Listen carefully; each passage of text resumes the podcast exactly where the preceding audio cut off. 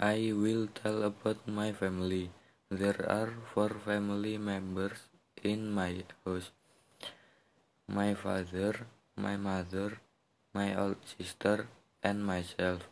I was young child. We live in Munding. My father named Mukhlasin. He is farmer. My father was a great father in this world. He is a good man, attention, and also really love me. My mother named Puryati. She is also a farmer. She is a woman who is very patient and diligent in take care of family. My old sister named Nur. She is already working and has a husband. Before marriage, me and my sister enjoy sport. We spend a lot of time playing badminton. My sister is a good girl and chatty. Though every day I am always mad, I still love him.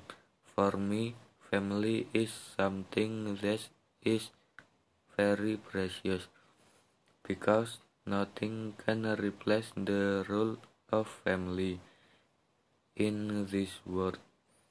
At home, I like food of my mother cooks. She cooks food that traditional. Food in our country is really delicious. Nobody cooks as like as my mother does. I always eat rice and vegetables at home and I eat lunch at home too when I can but on the other time I often go to restaurant with my friend my favorite restaurant is a Padang restaurant near my house. I like it because the food is delicious.